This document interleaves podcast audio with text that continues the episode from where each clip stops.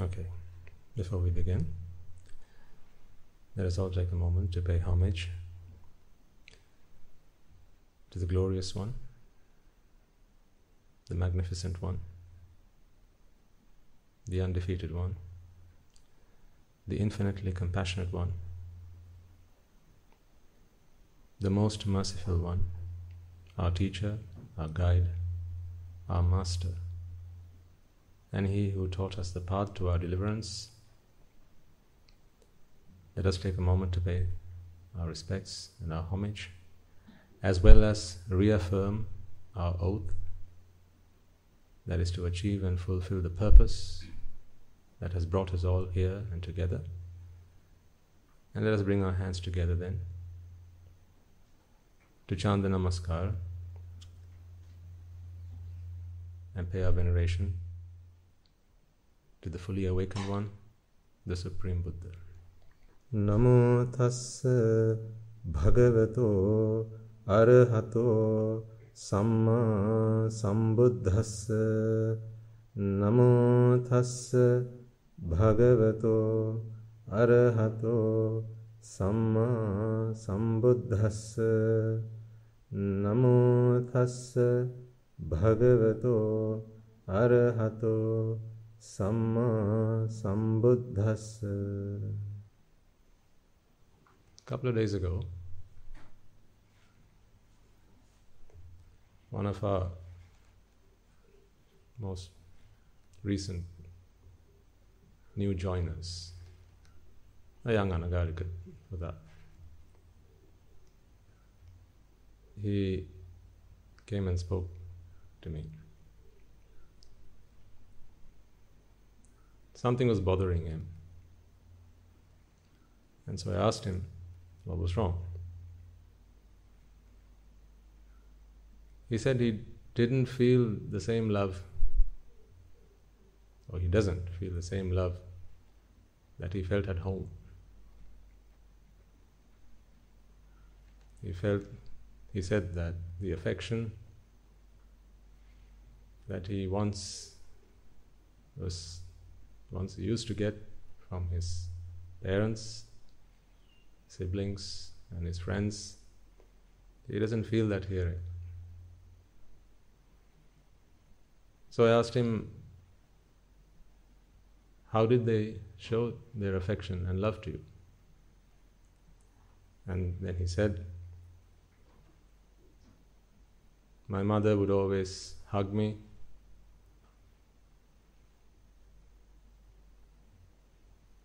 My friends would play with me. My grandma would always pat me on my back and rub my head and kiss me on the cheeks. And when I was in their presence, I felt loved. And I felt that they cherished me. And they doted on me. But over the last few weeks that I have been here, I have not been feeling the same love. So I asked him, Well, have you made any hasty decisions? Because usually, if you let those feelings fester and not address them at the earliest opportunity, they can lead one to decisions which can sometimes be hard to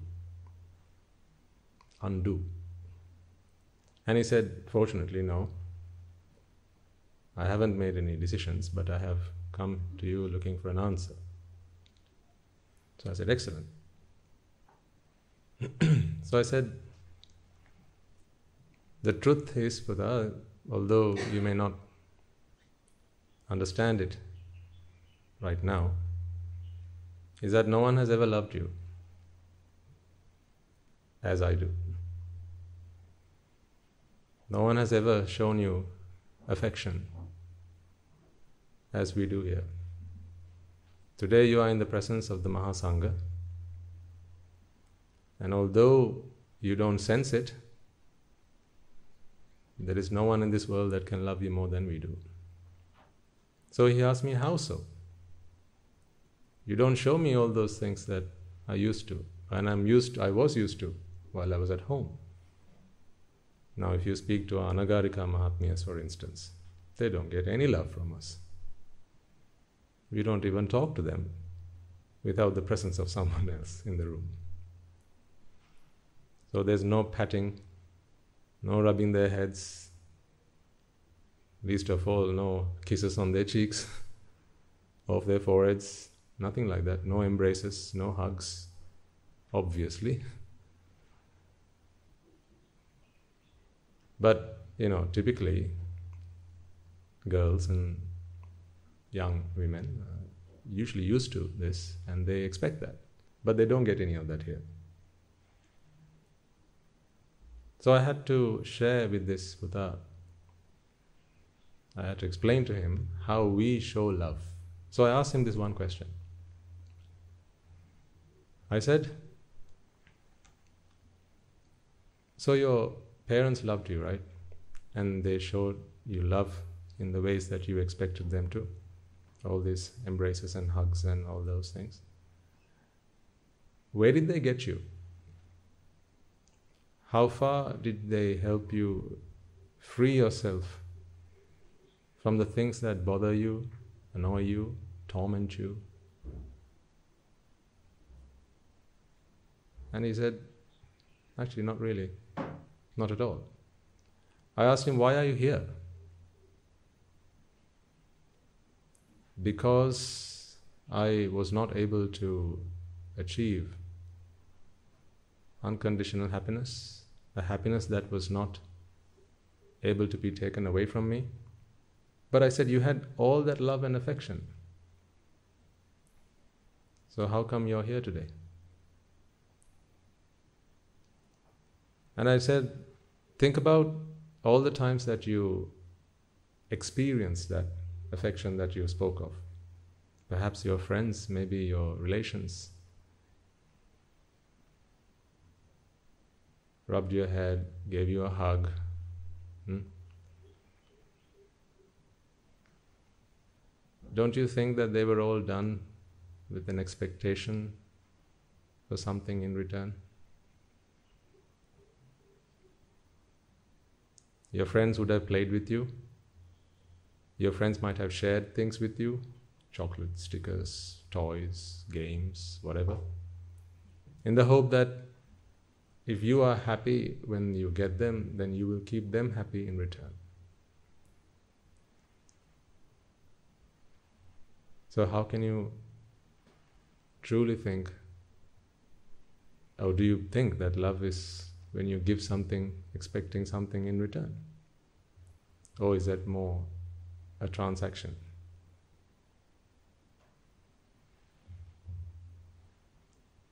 I don't think that there's anywhere in this world that you can experience more love and affection and caring than in the presence of the Mahasangha. I don't believe that. Because I believe that true love is where you give purely with the best interest of the other person. And it doesn't matter to you what comes back. In return, you might get scorn, you might get blame, you might get resentment, you might get a smile, sometimes you might get a thank you. Sometimes they'll just walk away. But we don't as if you're a member of the Mahasangha, you don't do any of these things with any expectations for anything in return. I want to ask you how much of a Mahasangha you are.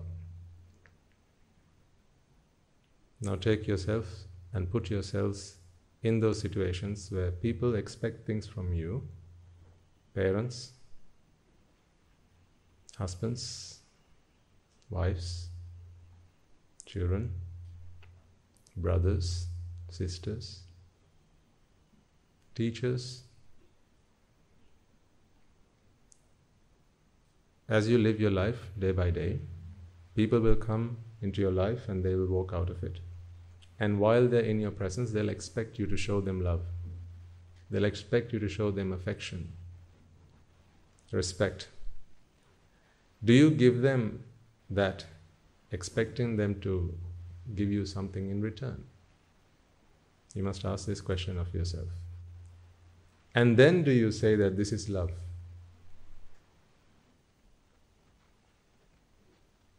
Because this is what people understand as love today. Perhaps it is, but I don't think it is love for the other person, it is more like love for yourself.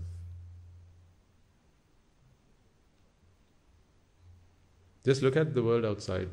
Look at the people who come into your lives. You know, if you if someone smiles at you and you don't smile back, it is considered rude, impolite. They might even stop you and ask you, I smiled. You? When, something, when someone gives you something, they expect at least a thank you in return.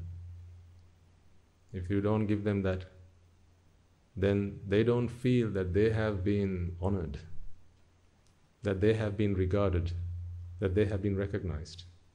So then you got to wonder why did they give it to me? I remember very fondly once there was this young child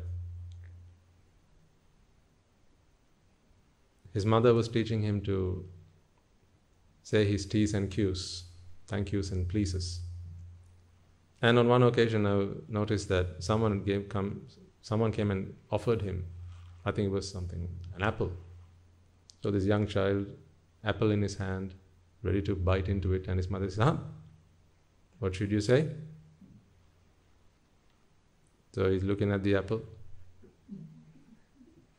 He's looking at his mother and he's looking at the man who gave it to him. He looks at the apple again and he tries to take a bite again. And the man says, Up! What do you say? He looks at the mother again and takes another look at the apple. And he says, You can have the apple back.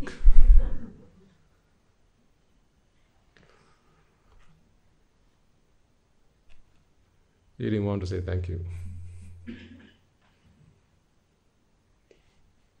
Of course, we must be polite uh, when we live in society. You know, like our Noble Hearts, the Child Development Center, I think I mentioned last week. So last week I had the good fortune to go and spend some time there. I was there most of the day on a Saturday, actually just after the sermon and after we went for the alms round two monks mainly look after what goes on there with the support of our Anagarika Mahatmas, the indispensable support from them. So I went there to observe how they do things there, how the children engage in their education and their playtime and so on. And I was very impressed by some of the things I observed. I'm sharing these stories with you because I want to show you what love, true love, is really.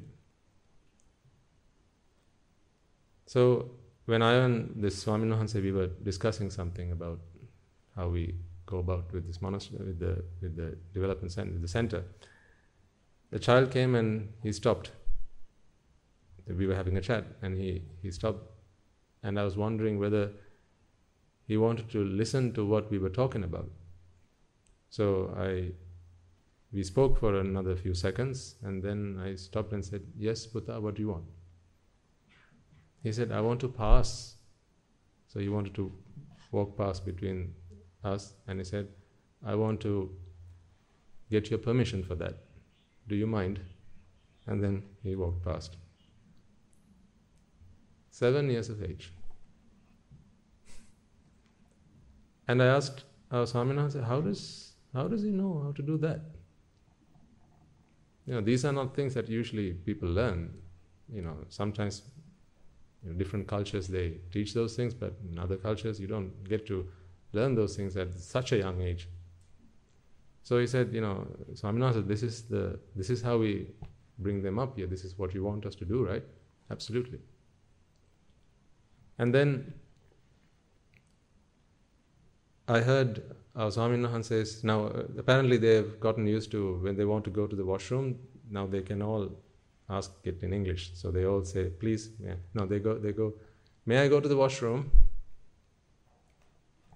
So I overheard this one or two times and I said, right, now let's train them to say their please. So they've started doing that now. And so they're learning to say please and to say thank you, to be polite. So this is what I'm saying. Pleases and thank yous are not optional and we live in society because people expect them. So as generous as someone might be, unless their mind is steadfast in the Dhamma and they wish to give nothing other than Nibbana.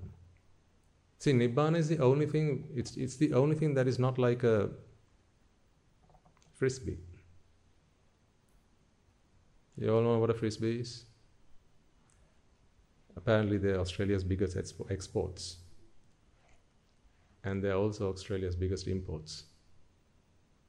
That's a joke. Yeah, because when you throw it, it comes back. Yeah, okay.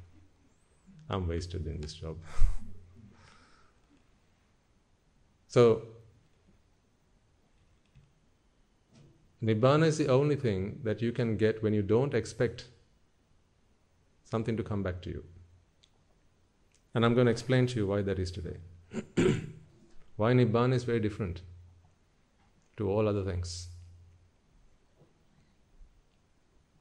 And for that, I'm going to have to get into the depths of the Dhamma. So brace yourselves today.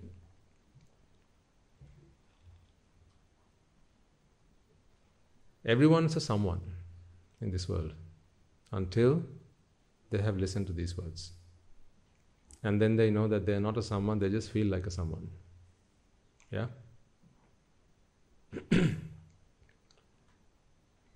when you can't stop, when you can't help yourself feeling a someone, feeling that you are a someone, and this is what you sense all the time. All the time you sense that. Even in your sleep, you sense it. now, there's always someone that you need to look after, keep safe, take care of. It's like if you're a mother with a child, right, a newborn child, you always have to be attentive to the child, don't you? You always got to keep an eye on the child. Why say why do you say an eye? Because the other eye you have to keep on other things. Your life has to go on. But you have to keep an eye on the child always making sure that the child is safe, fed, needs to go to the toilet, and all those things. So, when you have a young child, you always have to keep an eye on it. What about when you have yourself? Now, of course, you're always going to have to watch out for them, look after them, this self that you feel inside. It is therefore no surprise that what people do is always with a vested interest to preserve, satisfy, fulfill this self. It is true that this is only a, an imagination, it's like, it's like a hallucination, but when you sense it, you don't feel that it is a hallucination. You feel that it is very real. Right now, if someone were to come running towards you with a dagger in their hand, you can't help feeling threatened, can you? You can't help feeling fear. If you just if you got a call right now, and this and you know it's uh, bad news, there's been a death of a very close member in your family. Most of you, or at least let's say some of you, will really struggle to keep a straight face. I don't know how many of you will manage to say, right, okay, I'll come after the sermon. I want to, I've come here today to spend the day here, right? I'm gonna, because today is the day I work on myself. It will be after that I'll come and attend to it. I don't know how many of you will be, be able to do that. I think there will be some of you, but I'm not sure that will be all of you.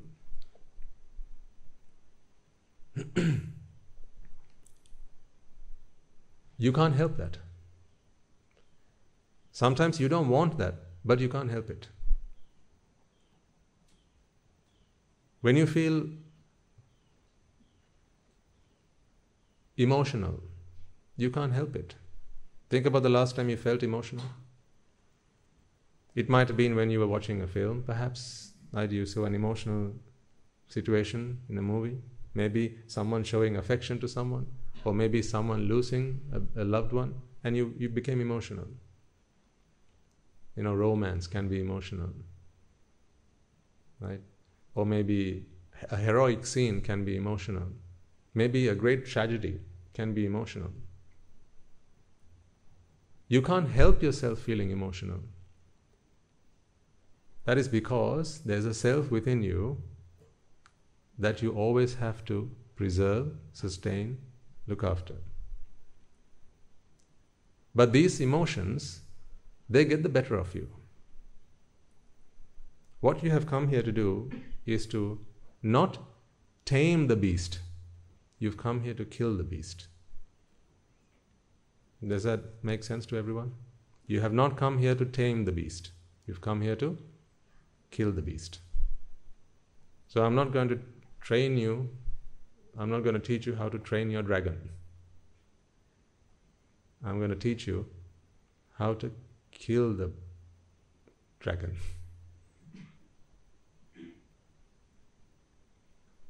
I muted it so that I don't have you. We don't have to edit the video. There's an adjective that needs to come before the dragon. I'm going to teach you how to kill that dragon.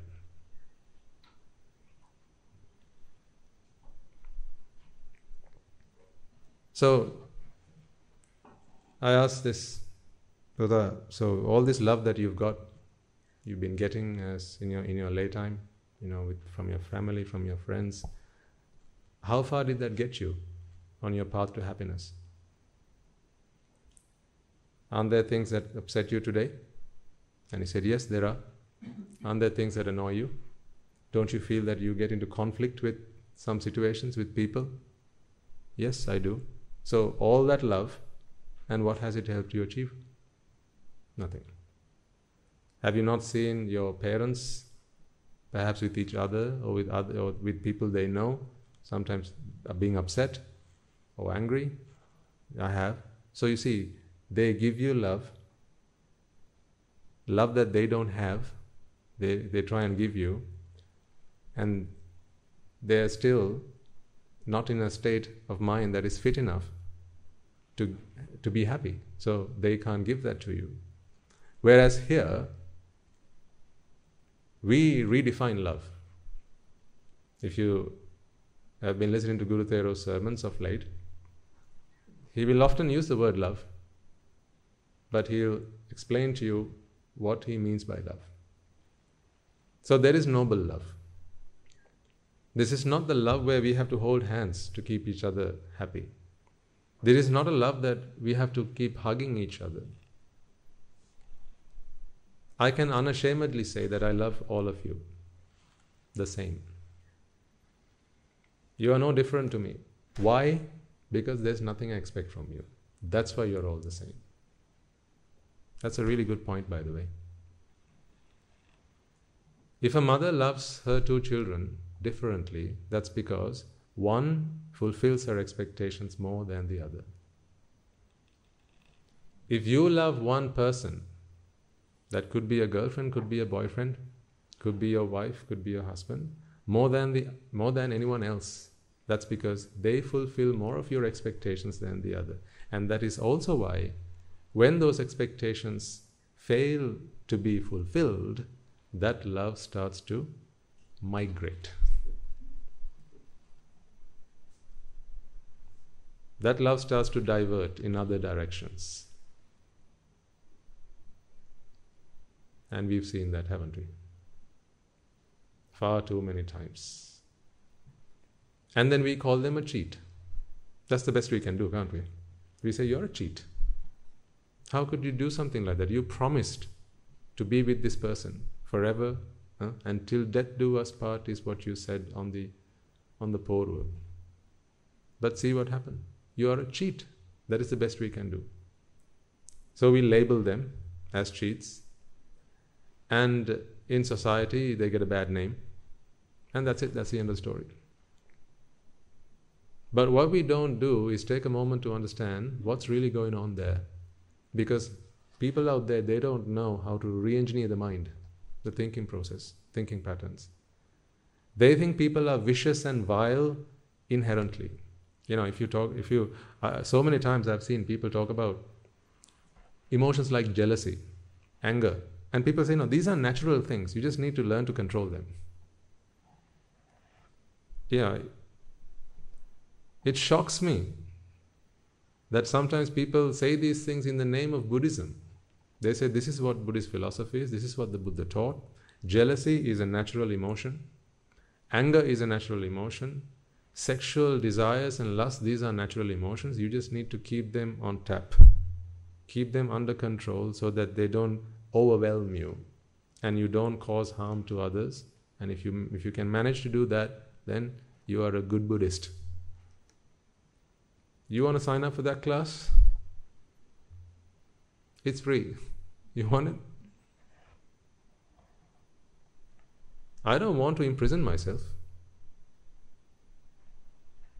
You know, that's like there's a there's a rash on your body, provided you only have to itch it once in a while, it's okay. You know, provided you don't itch yourself to death, that's okay. I don't want to sign up for that class. That is not what Buddhist philosophy is. That's why we are not here to tame the dragon, we are here to kill it.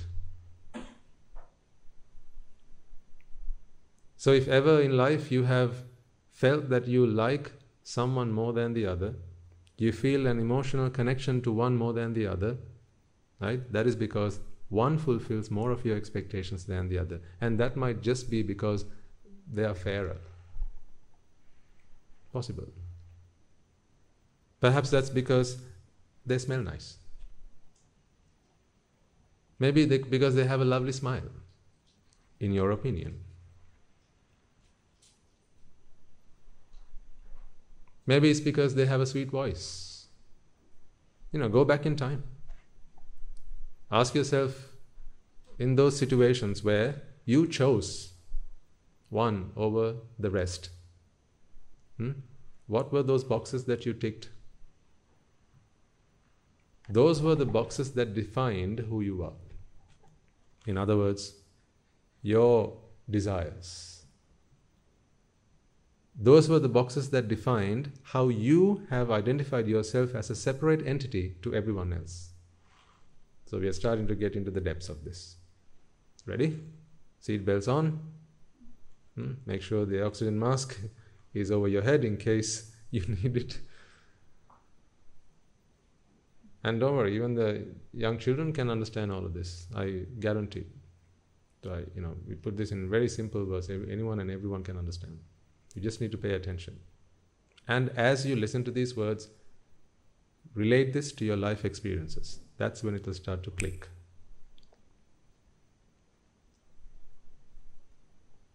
If two items of food are served to you on two plates and they are laid down in front of you, take nourishment out of the picture. Now, if you can choose one or one from the other, you can choose one from uh, you know between the two of them. If you can choose one, that is because one of them fulfills more of your desires, more of your expectations than the other. Therefore, you will always have more of an affection, more caring, towards one. Let's say, for instance, you have your favorite item of food on this side and something else on the, the other side. Okay? So let's say you like best. What do you say? Cake, right? Always at our monastery it's cake, right? Right. So there's cake on the left hand side and there's pudding on the right side. Hmm?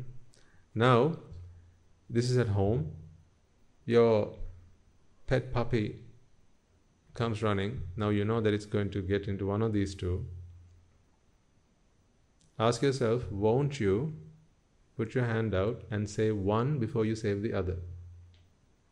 That is because you have more of an affinity to one than the other, meaning one of them fulfills more of your desires and expectations than the other.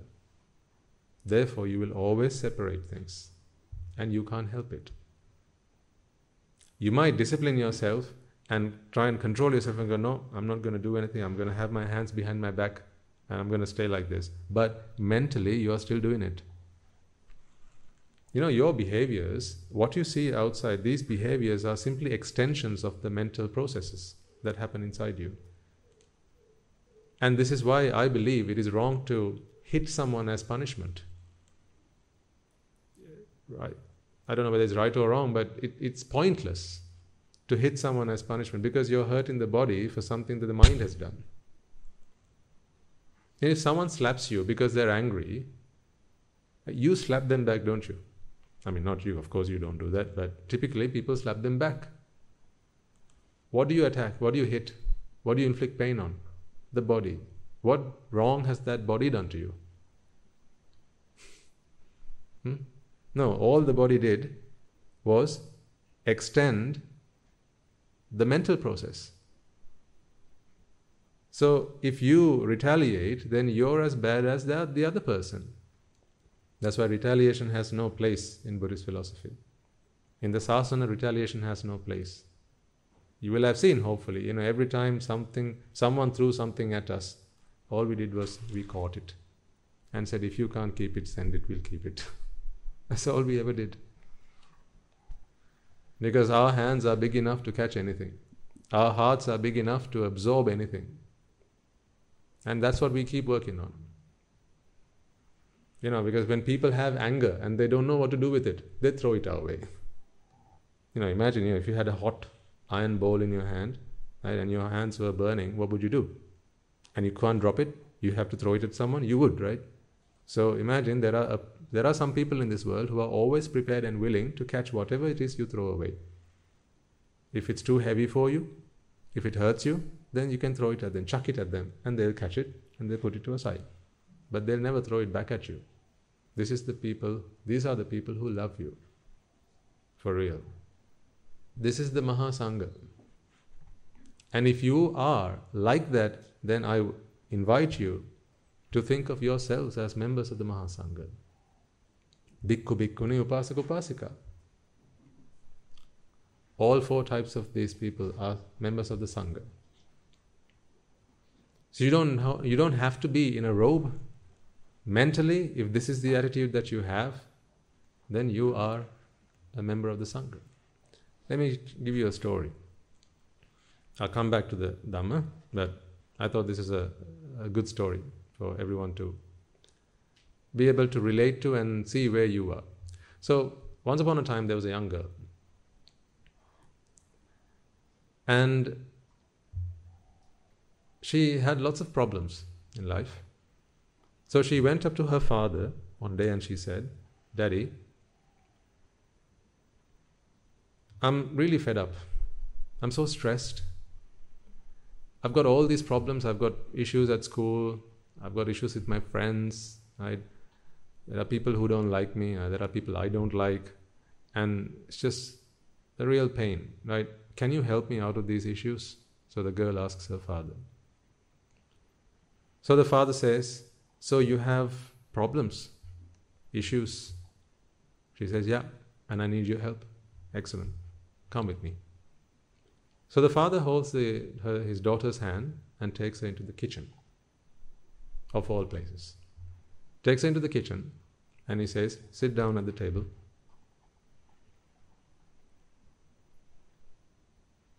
He goes to the pantry, picks up a pot,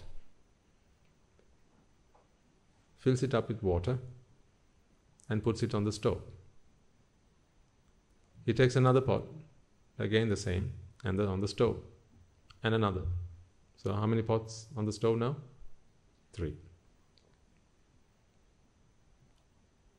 Into one of these pots, he asks his daughter to put in some potatoes, which he does. Then he says, Into the other, I want you to put in some eggs. Again, she obediently follows the father's instructions. And into the third pot, her father asks her to put in some coffee granules, which again she does. So he said, Okay, now go and sit down and let's wait a moment. So now the water's boiling and a few minutes pass. So she's wait, waiting anxiously. She's getting a bit nervous now. What's going on? What are we going to do? I, have come to you with all these problems, and you take me to the kitchen and ask me to put these things into pots, and now they're on the stove. How is this going to solve any of my problems? Hmm, like all young young people these days, they can't wait. Everything has to be instant. Huh? Huh? So a few moments later, a few minutes later, the father walks up to the stove and he switches off. He takes the potatoes puts them on a plate, on a dish, and then brings it in front of the child. He takes the eggs, places them on a dish, and brings it to the child. And then he empties the contents of the third dish, which had what in it? Coffee. Into a jug, and then brings it to the child. And he says, Daughter, can you see them? Yes. What do you observe? He asks. So the child touches the potato and she says, This has gone soft. It's very soft. He says, Good. What about the eggs? The daughter says, They've gone hard, Daddy. And then he says, What about the other Now I want you to think. What might the father have tried to explain to this girl? He says, so the daughter asks this question. Yes, daddy, I understand. So I can I can smell the aroma of the coffee. I can see that the potatoes are, have gone soft and the eggs have gone hard. How does this help me with my problems? So the father says, all these three things we put into the same hot water. Hot, boiling water. In the presence of hot water, one went hard, one went soft, and the other gave itself to the water, and now that water is fragrant. And now that water is delicious. He asks, Which one do you want to be? Do you want to be like the potato that goes soft and mushy in the face of adversity? Do you want to go hard in the face of adversity? Or do you want to be like the coffee, the very water that boils it it gives fragrance, color, aroma, and adds value to it. So, what kind of person are you? I want to ask you.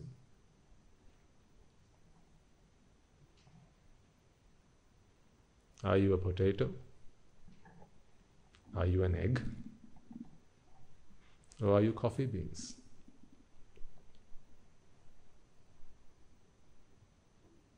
See, when adversity comes to you, it is always an opportunity to define who you are, to find out who you are, to really test who you are. If you want, you can go hard in the face of adversity, like the egg did. Now you fight back. This is the fight response. You fight back. You attack, retaliate. You go hard. Right? An eye for an eye. Or you can go soft, like the potato did, mushy, and curl up into a corner and start crying and sobbing about all the things that have gone wrong in the world. Hmm? 99% of people out there are of these two types. They either fight back or they flight back. This is the typical response, right? Fight or flight. And you have adrenaline to help you with that also. But how many people out there are like those coffee granules or those coffee beans? The very water that has come to boil it, hmm, it gives whatever it has, it gives its essence to that water. It hasn't taken anything from the water, it has given itself to the water. That is what real love is. I see the Mahasangha like that. Think of all the times where the Buddha was threatened. Even his life was threatened. Of course, you can't do anything to a Buddha's life, but you know that didn't stop the threats from coming his way. But on every occasion, he only chose one of four methods to interact with the people that walked into his life. And you know them. It was either through metta, through karuna, mudita, or upeksha. This is how we define love. Now I ask you, do you love your mother?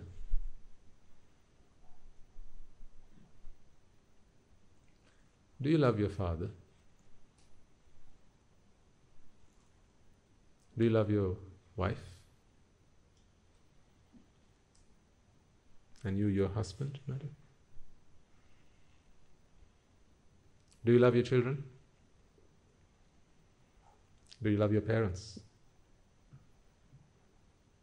Do you love your brother, your sister, your friends, your teachers? Do you love your neighbors? Yes, love. Love thy neighbor, certainly. Provided you know what love is.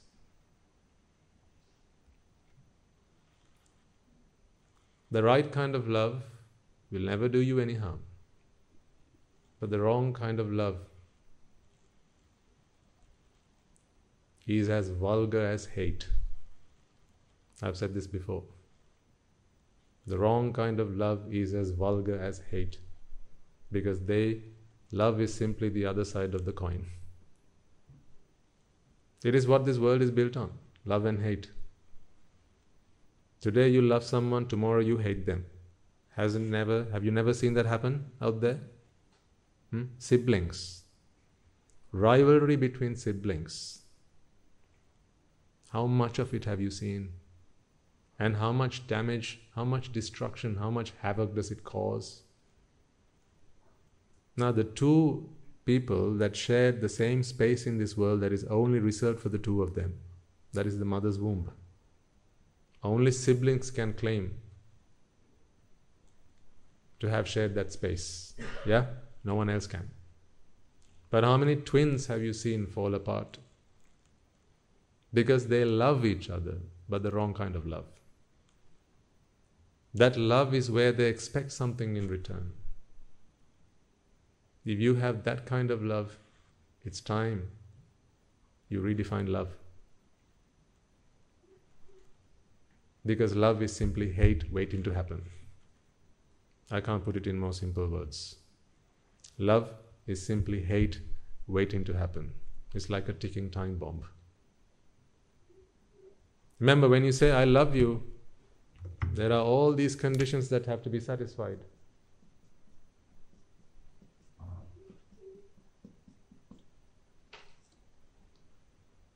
She can only talk with me and no one else.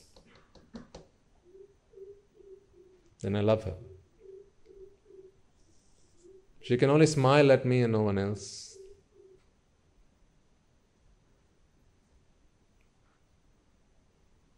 She can only call me sweetheart, no one else. I don't want her going around spreading honey to anybody else. See? If you are walking into this kind of thing, you're walking into a contract.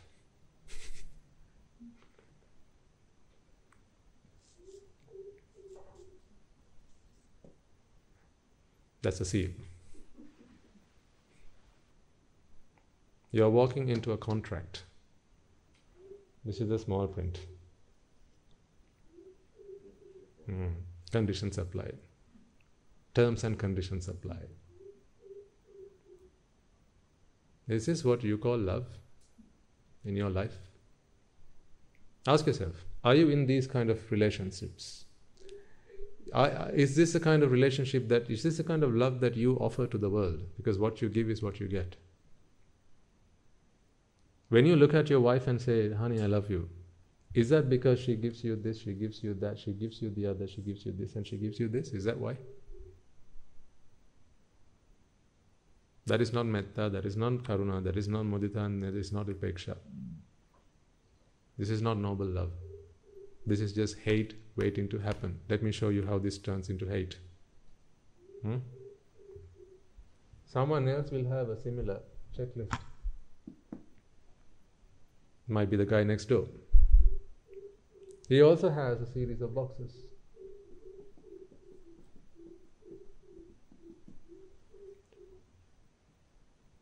In the event that you find that this person that you think loves you, and therefore you love her in return, in the event that she starts to tick one of these boxes,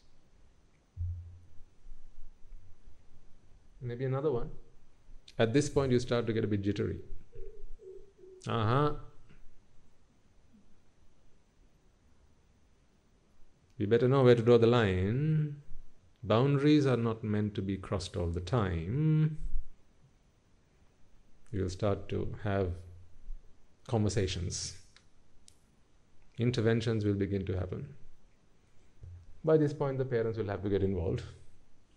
In laws. Hmm? By this point, the lawyers will have to get involved. What? Am I making up a story? Or is this just real life? Yeah. And by this point, usually the children begin to suffer, if there are any. And usually, you know, once all the boxes are ticked, you know, these are mutually exclusive. You can't tick this box and this box at the same time. It's one or the other. And you say, I love you. You can't help this until the Dhamma is instilled in your mind. Because when you have a self, you can't help but separate things in this world. It has to be left or right. It has to be black or white. It has to be yours or mine. Has to be. You have to have a your person and a their person. So if she's my person, she can't be your person at the same time. There's no separation there. How can she be everyone's person? You come into these problems. I'm teaching you folks how life will throw problems at you and how to tackle them. This is practical Buddhism. I don't know any other Buddhism, that's why I can only share with you practical Buddhism.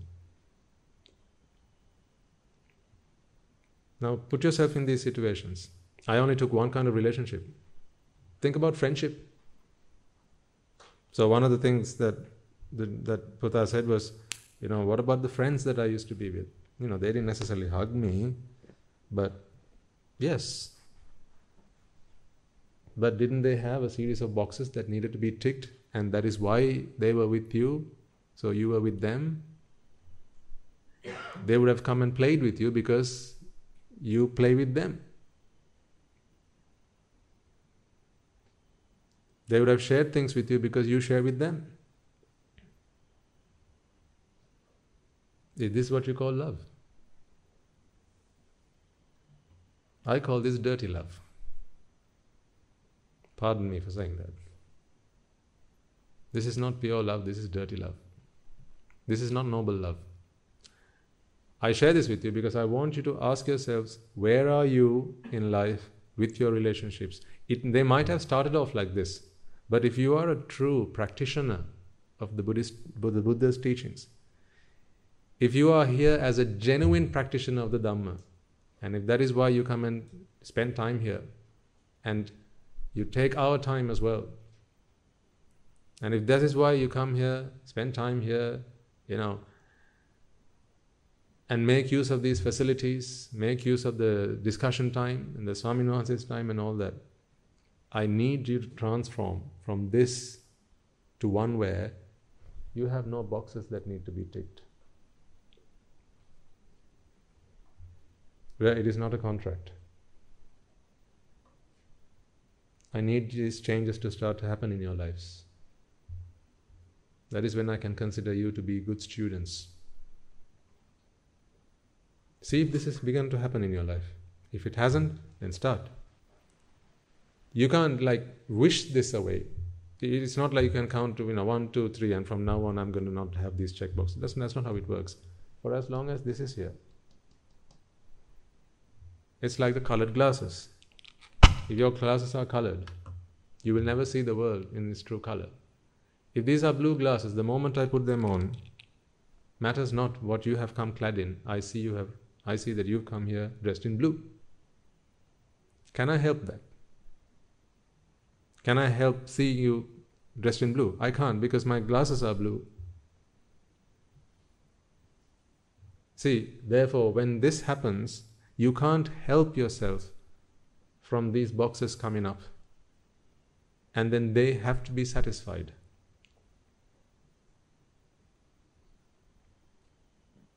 There will be things that you like to hear and you want them said. There will be things that you like to see and you'll want them shown. There'll be things you like to eat and you'll want them cooked. There'll be things that you like to do and you'll want them done. You can't help it. So, how does anicca, dukkha, and anatta help you to overcome this? If you understand the problem, then we can start looking into the solution. Are you proud to say that you have a relationship where you have boxes that need to be ticked? Hmm? If you if you if you did, right? If you still do, and if you did, are you proud of them or are you ashamed of them? Ashamed of them. And then for people to say that this is love, you know, I love you, and I, I know, I mean, you know, just people just keep on fooling each other and toying with each other, and just, you know, it's just a big world of cheats out there. It's a shame that people fail to see what's really going on. They don't take a moment to stop and understand. You know, I, I when I was talking to this child, I said because one of the things that he wants to do is be with someone. Okay, so as in have a relationship with someone. So I said, if there is someone who wishes to be with you for happiness, isn't that proof that they don't have happiness? Hmm? Isn't that proof that they don't have happiness? Huh? Just take a second, you know, say dua. Huh? Guy walks up to her and says, You're pretty. I've never seen anyone as beautiful as you. I'd like to be your boyfriend. Please, can I have your number? And he'll say, Nothing in this world would make me happier than to be with you, my love. Huh? Romeo on one knee, rose in hand, ask, looking for his Juliet. If you ever come across that situation, you know what? If I were you, hmm? if I were you, you know what my reaction would be? Oh, you poor thing. Yeah. That's my reaction. That would be my reaction. And I have only one question to ask them that would make them speechless. Hmm? What are you going to offer me in return? I'm going to keep you happy. I'm going to make you a happy princess. Then I ask them, Is that why you are begging in front of my feet? You have come here saying that it is me that's going to make you happy. And now you're going to promise me that you're going to make me happy? It's one something you don't have, how are you going to offer me, young man? Speechless. One move and checkmate.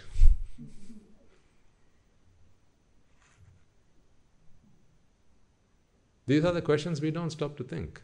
You know, parents, teach your children these things. Because then you haven't offended them. You've got them thinking. You've really got them thinking. How can you offer me, ayya, something that you don't have? You've got them thinking. That is better than a refusal. Because if you refuse them, you, you know, before you refuse, you have to ask another question, right? I've, I've said to our young doers, right? Will you throw acid at me? You've got to ask that question these days before you say no. Hmm? If I say no, will you throw acid at me? Uh, will you kidnap me? Hmm? Will you break an arm or a leg? Hmm? Are you going to do anything like that to me? So please ask them those questions before you say, before you deny them. Otherwise, you can be, you can give them something to think about. I'll, ask, I'll answer that question if you answer this question. You can tell them. You have come here saying that I'm the one who's going to make you happy. How can you then say that you are going to make me happy? Because you don't have happiness that you're claiming to offer me. Come back to me with an answer to that question. I'll take you to see my mother. They'll be speechless. You know, simple truths. This is not rocket science. Simple truths. It'll get someone thinking.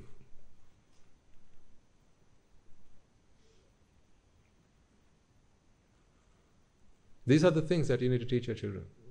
Simple truths and their applications thereof. So, how does anicca, dukkha, and anatta help you to free yourself from this problem?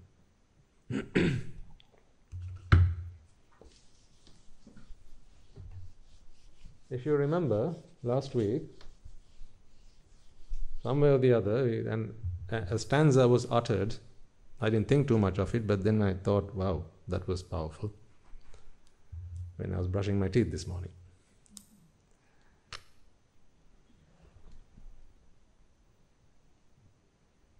I'll write it out simply in English acronyms, okay? Sabbe Sankara Anichati. Sabbe Sankara Dukkati. Sabbe Dhamma Anattati. යදා පඤ්ඤාය පස්සති අත නිබ්බිතදී දුක්ඛෝ ඒ සමග්ගෝ විසුද්ධිය අනිච්ච දුක්ඛ අනත්ත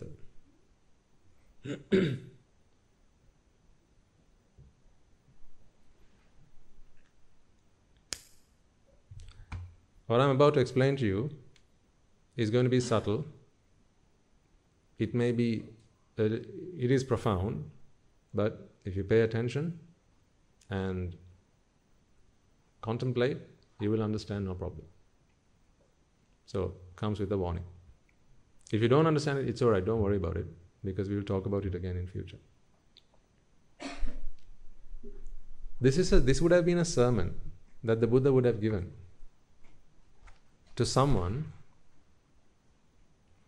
who wishes to find answers to the likes of problems that we talked about earlier. How come I can't help myself feeling this way? Anger and lust and resentment and fear and grief and sorrow, etc., etc. So he's given an answer here.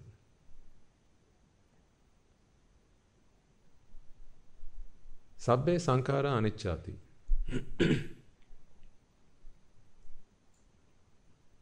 all Sankhara, all kinds of effort, all activity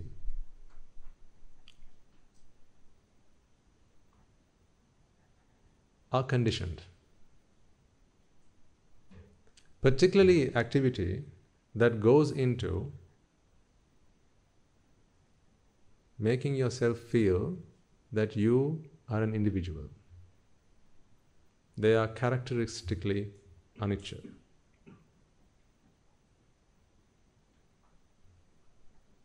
I'm going to quickly go through it and then I'll explain because there will be some among you who will get it as the moment I explain this to you. And brief is fine for you. So if that is, if those sankhara are characteristically anicca, then what you're feeling right now is dukkha. Sabbe sankhara dukkhati. Having understood that, you got to recognize now then that all dhammas are anatta. Means they are inseparable. Yada panyaya pasati. If you can contemplate on that, if you can reflect on that, if you see that through insight, ata nibbitati dukkha. This is the dukkha that now you are free from. That is the path to deliverance. What I'm trying to show you is that the very thing that Guru Thera was trying to explain to you is what the Buddha taught. so that was in summary. Now let me give you the detail.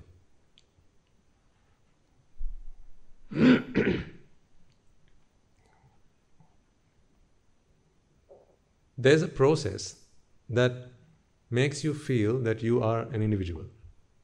It's a process. We know that the mind is born with a purpose. Because the mind has a business to do, right? That's when it it's it's when it starts to astray from that you start you, you begin to say mind your own business. So what is the mind's business? I'm going to take this out for a second.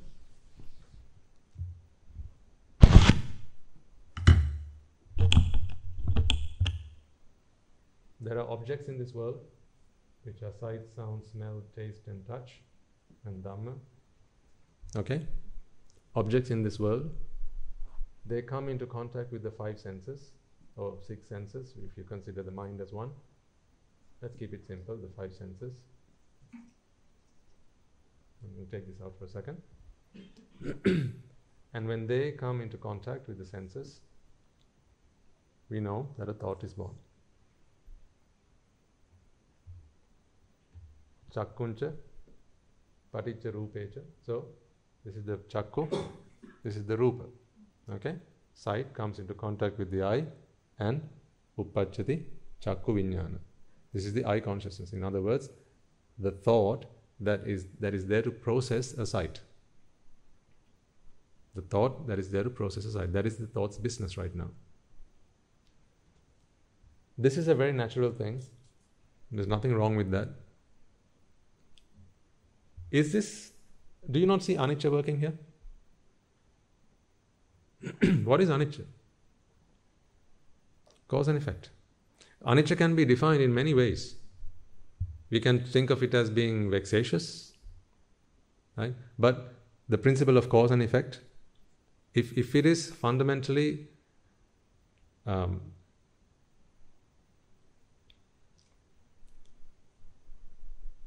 if it comes in the purview of the principle of cause and effect, then also those things. So anything conditional, you know, you, instead of saying conditional, you could say it's anicca. They're one and the same. Okay? So, this process that you see here is a process that is characteristically anicca. In fact, this is anicca. So, in, in the same way as I, if I were to say, write two number, two numbers on the board,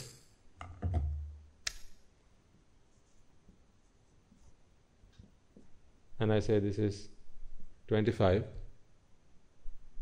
you can look at that and go, you're giving us an ex- instance of anicca. This is an example of anicca. How so? Cause and effect. Yeah? So here don't ask where is vexation. Because that is a different explanation. That's a different model. There are lots of different models of explaining this. This is one. So this is anicca. Therefore, this is also an anicca. You see cause and effect happening. So therefore, if any of the causes are removed from this, you don't get the effect. Okay. Now, this is what we call the uh, this is the normal process. These are the aggregates in operation. So the or the the the aggregate process, the skandha process, right? Then you have the defilement process. Defilement process and the aggregate process. These are the two processes that work with you right now. You have a body, this is all part of the aggregate process. Right? The fact that you have a mass, you have bones, you have muscles, you have blood, you have your system. These are all parts of the aggregate process. And not just that, not just your physical body, but the fact that there's a mind that's working out there is also part of the aggregate process.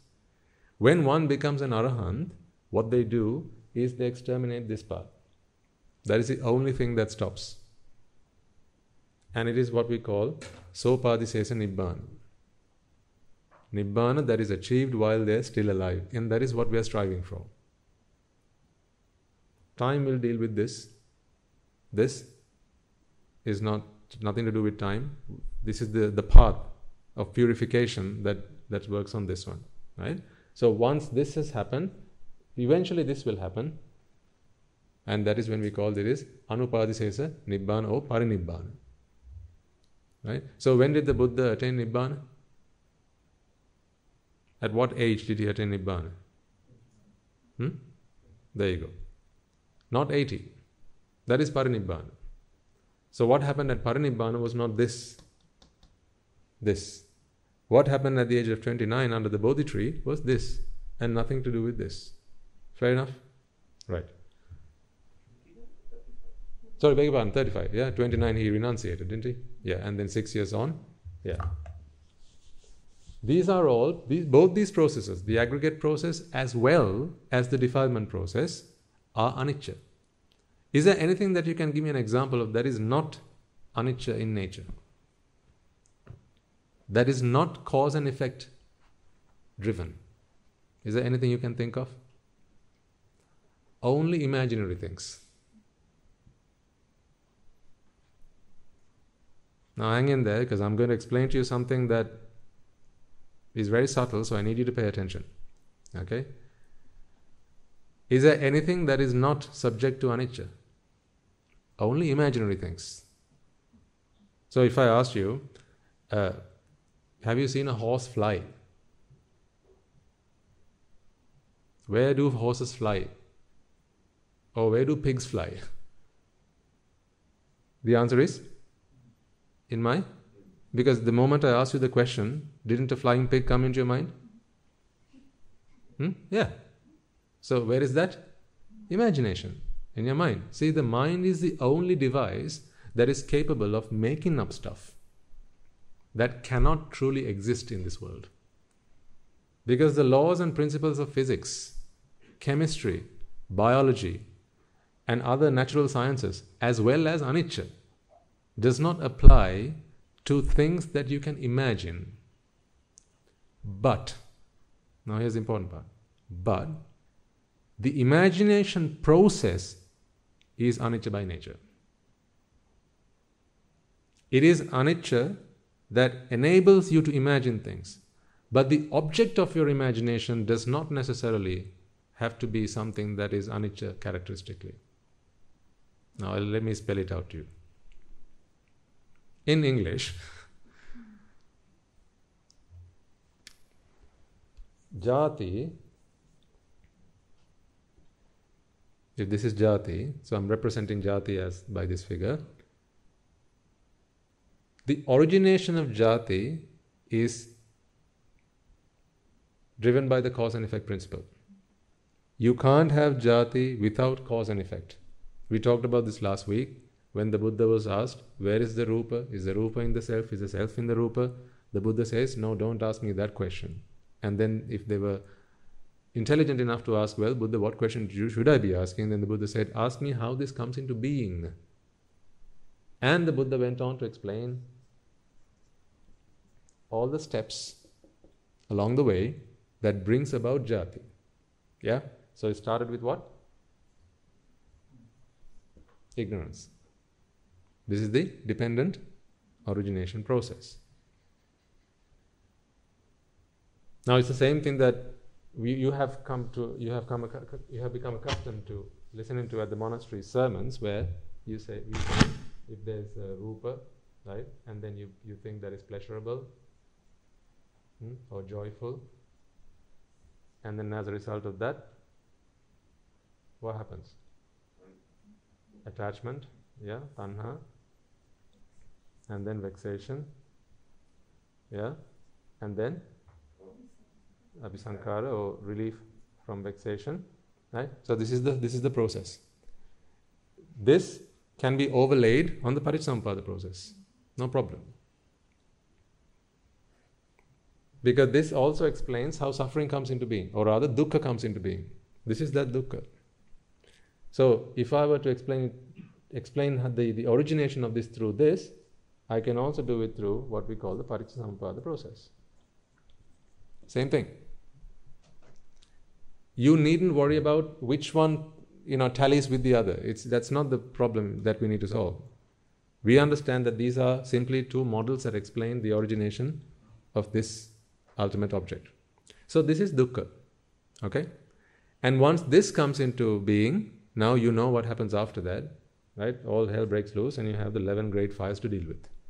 So sorrow and grief and fear and agony and all these problems are a result of that.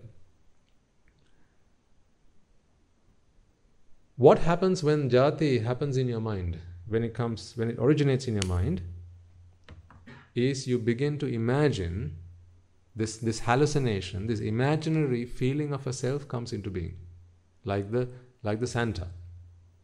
We talked about the Santa example uh, some time back, remember? Although there isn't a real Santa, people can dress up like Santa, but you can't expect what you would expect from the real Santa from the look-alike Santa, because the look-alike Santa needs a lunch break.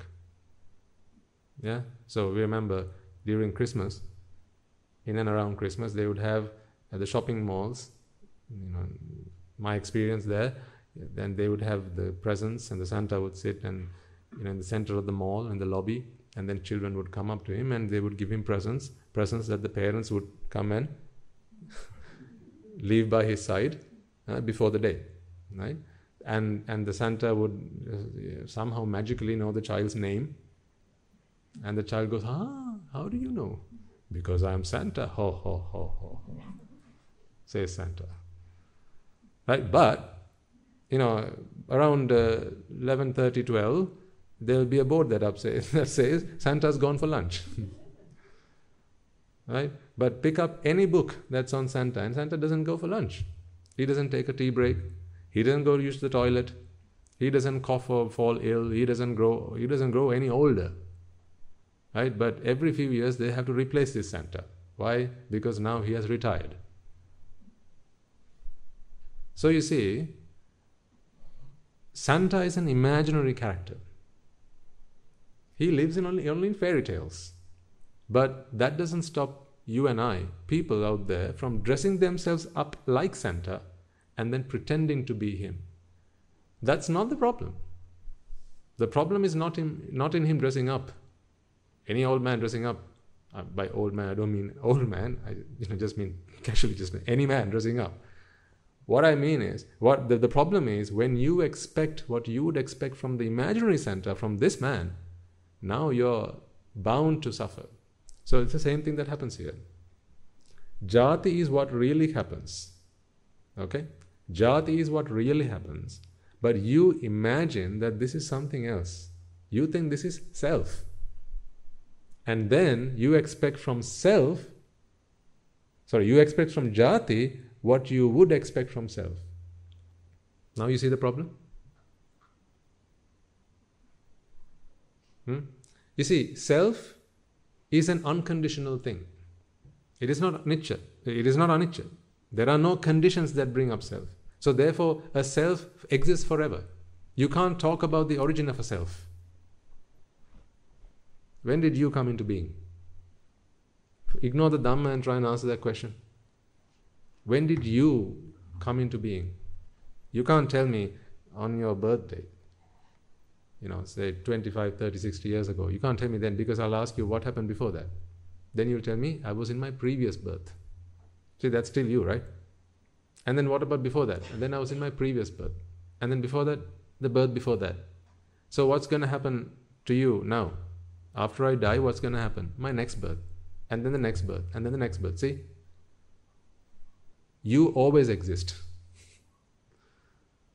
You will die and you are born again, you die, you're born again, right? But you will always exist because when this jati happens, what you sense is a self. And that self only lives in an imaginary world. It is simply a sensation, it is simply a, a feeling, it's only a perception. And that perception is timeless. In other words, there's no expiry on that. It has always been, it is, and it will always be.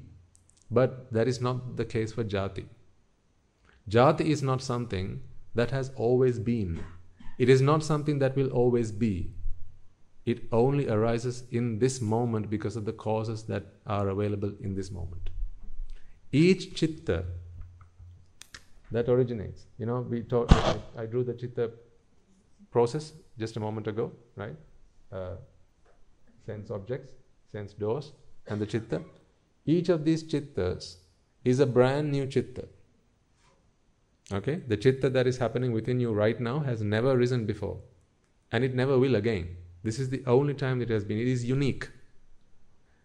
In this chitta, we talked about the hijacking that happens because of ignorance and attachment, and jati happens. This jati has never happened to you before, and it never will again. Are you on board with what I'm saying, trying to explain to you here? This jati will never happen before, will never never happen again, it has never happened before. But then you'll say, no, but wait, Swaminatha. Doesn't jati happen all the time? Yes, each one a separate instance. Because jati is conditional. Each one a separate instance. It's like, imagine a water fountain and say there's a ball floating here. Hmm? This ball, if you observed it over a period of time, you will see that it's in one place, it's stationary. But is it? No. Because there are causes that always keep it up, up there. See, let's let's talk, let's walk through the journey of one drop of water. Right? It rises here, comes up. This is one drop of water I'm talking about. Okay? It comes up here, it hits comes into contact with this ball, it delivers the energy that it had within it to the ball to keep it up there, and then an opposite reaction, obviously, right? And then the ball, now, sorry, the drop of water now starts its descent. That leaves the ball up there in that instance. Immediately behind it comes what? The next drop of water. And immediately behind that comes what? The next drop of water. Not the same drop of water. But fast forward this over a period of time. If you put a, if you put a camera, right, what do you call them, time uh, time lapse. if you put the, if you put a, a camera onto this, a video camera, you will see that the ball is stationary. But do you understand that it is not the ball stationary and you know it's not put there. It's always being kept there. Every single drop of water contributing to keeping that ball up there. But it's not the one drop of water. Each water drop does what it can do and it passes away. The same applies for jati. Each chitta that arises, ignorance and attachment are the same causes every time for jati. There's no, there's no difference there.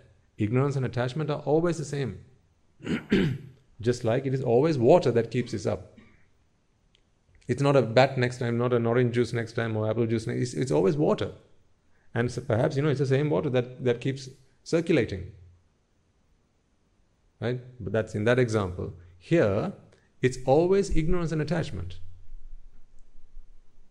But it's not the same ignorance and attachment. This is why, in the next moment, here you have ignorance and attachment that gives rise to jati.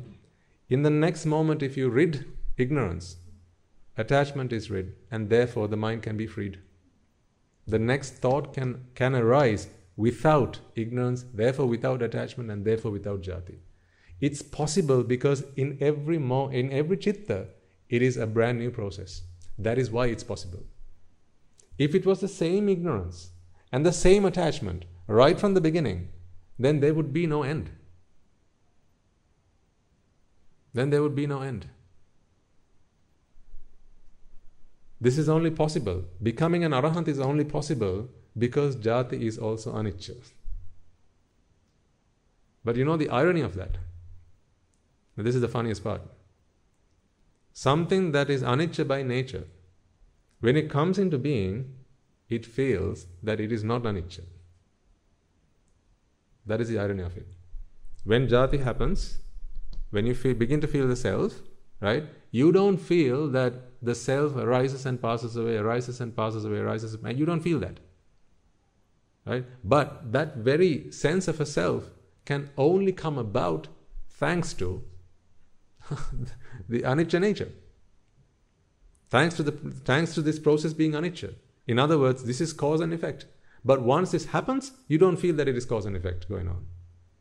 So think, you know, imagine for a second that the principle of cause and effect stopped and there's no more cause and effect.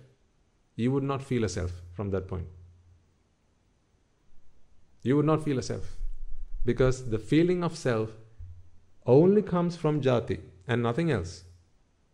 It only comes from jati. What is you know? I keep drawing jati like a ball here. You understand that jati is simply uh, like it's you know it's like a cancer on the mind. That's what jati is. It's a disease of the mind.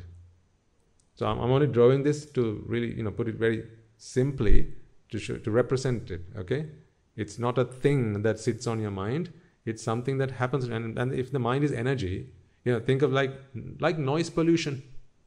You know, there's noise and there's noise pollution, right? Yeah. So, so noise pollution is where you know unwanted noise adds into noise, ambient noise, right? So the similar thing happens here. The mind is an energy, but when unnecessary, unwanted energy or this energy warps into something that is unnecessary, it is only unnecessary to the mind that doesn't want to suffer. That's all. That's another thing you need to understand. So is jati bad? No. So, but why are we talking about it then? Because it leads to the 11 great fires. It leads to suffering. It leads to grief. So if, if you know, say, if say there was there was a God who would stand outside and observe everything that's going on, he would now have no problem with jati. Jati is only a problem to the mind that suffers from jati. It's like if you had a cancer, it doesn't bother me. My cancer doesn't bother you. Cancer is only a problem to the person who has the cancer. Make sense?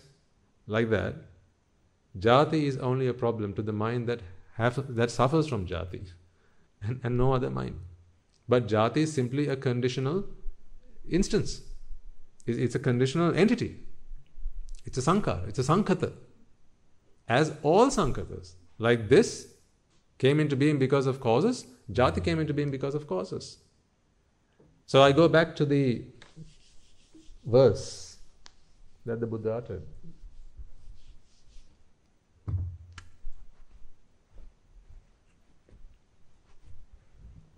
Sankhara aniccati. Hmm? All sankhara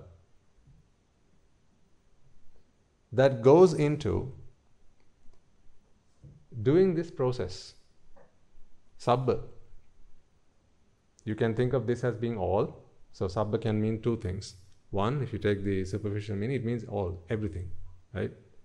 Or you can mean you can you can think of it as what leads to self. That which leads to self is also sabba. That is the etymology of the word. So sabba can either mean all sankhara, right? So comprehensively, all of sankhara can also mean sabba. The other meaning of sabba is all sankhara that leads to the origination of a self. That is a sankhara I drew up on the board earlier. You know, there's a defilement process. Right? Now, see what the Buddha says. They are anicca by nature. Sabbe sankhara aniccati. Okay? If it is anicca by nature, now what we need to understand is sabbe sankhara dukkhati, meaning what is happening here is dukkha, not self. This is jati. This is what the Buddha is trying to get across.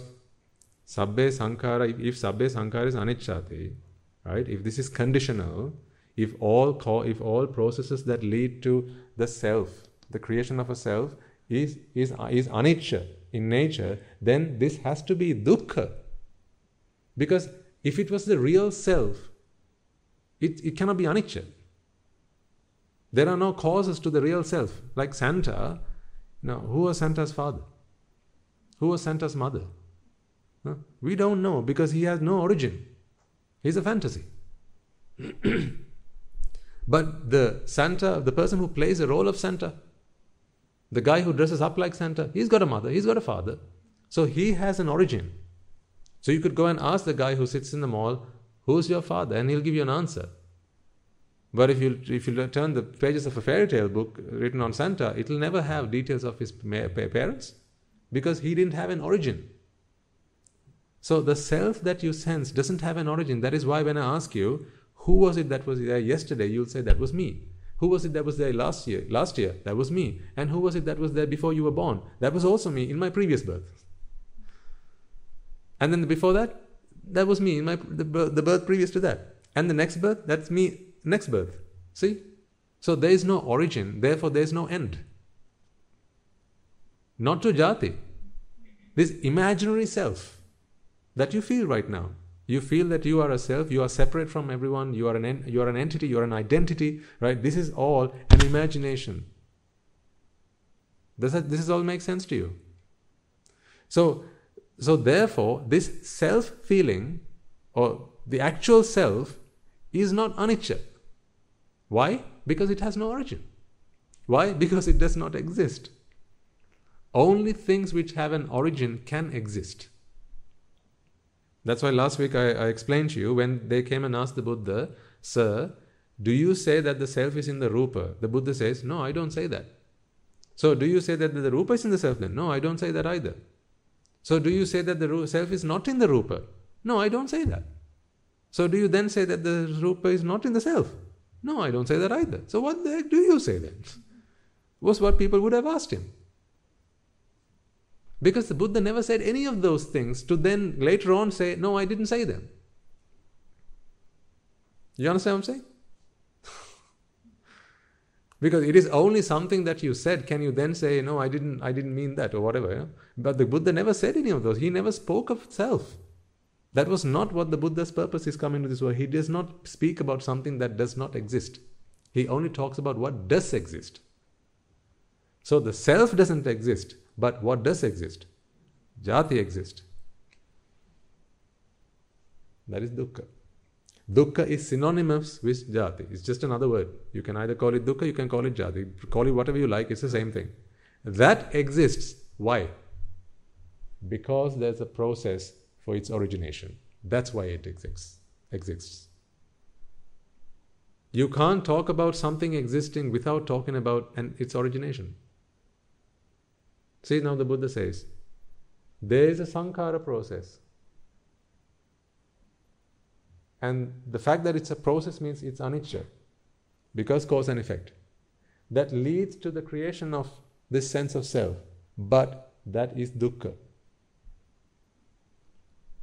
Does that make sense to all of you? Excellent. That being the case,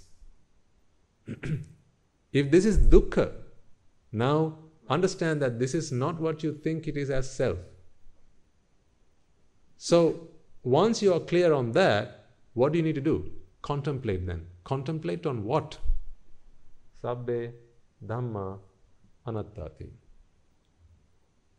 That all of Dhamma you can take it as sight, sound, smell, taste, touch if you wish.